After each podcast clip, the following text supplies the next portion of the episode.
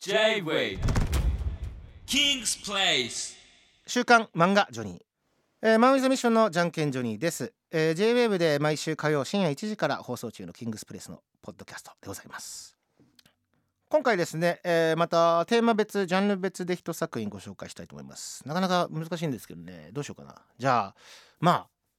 時代を通じて必ずですね現れる、えー、グルメ漫画をですね一つ、えー、ご紹介したいと思います。まあグルメ漫画って言ったらねまあそれは「おいしんぼ」とか「クッキングパパ」とかはい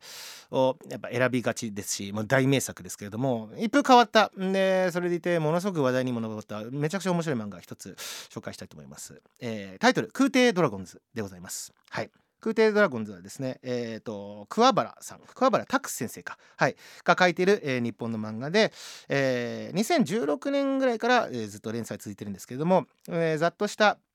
あらすじは、えー、竜ドラゴンがですねと竜と呼ばれている生物が生息している、えー、ファンタジーの世界観を舞台にその竜を、えー、飼って狩りをして狩猟して生計を立てる竜取りというですね、えー、人たち飛行船に乗って竜を、えー、生け捕って、えー食料品にしたりその竜から取れる油っていうのがものすごく貴重なので、えー、工業産物として取ったりする。その狩猟する側の、えー、人たちのですねあの物語群像劇でございます。ファンタジー要素に加えまして、えーまあ、グルメ漫画と紹介しましたけれども捕獲したその竜を用いてあのいろんな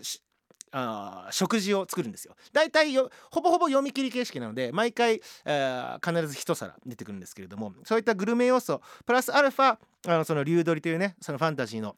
職業ですけれどもそのなぜ彼らが竜取りをしていくのか、えー、そういった何て言うんですか日常系の、えー、お話なんかも織り交ぜた、えー、人気漫画でございます。はい、グルメ要素がね本来であればやっぱ自分たちの身近な料理とかあ食べられる現実の料理というものがあ話題に上りがちですけれども完全ファンタジーなので食ったこともない竜を食材にする、はいえー、お話が進んでいきますので、うん、何のこっちゃわからないっていう人もいるかもしれませんがこれがねマジ超美味しそうなんですよ もうずっと見てられるというかめちゃくちゃ美味しそうに調理するな美味しそうに食べるなみたいなでプラスアルファ日常系もあるってあのー紹介したんですけれども非常に貴重な食材なんですよね竜と呼ばれているものが。でそれをあの捉えるためにもうほぼ年がら年中その飛行船に乗っていなきゃいけなくてでなかなか地上に寄れなくてなかなかいわゆるあ通常の人間とは全然違う生活を送っている人たちなのでその人たちのドラマだったりその人生観倫理観哲学なんかも、えー、いろいろと散りばめられた素晴らしい漫画になっております。やっぱり竜というね希少な、えー、動物を、えー、飼っている者たちでもございますので、えー、その中におけるやっぱいまだに我々の現実世界でも突きつけられる話ですけれどもやっぱ食事をする他の生物を殺すことに対するその感謝の気持ち。あとはそこに対する自分たちのですねその哲学というものをものすごく考えさせられる側面もある漫画になっております。めちゃくちゃあの面白いって話題になったんですけれども僕はなんか先輩に読んだことあるって教えられてもうかれこれ56年ぐらいずっとあの読んでなかったんですけれどもはい改めて読んでみるとさすがだなと思って、うん、非常に面白い漫画でまだ連載中かな確か。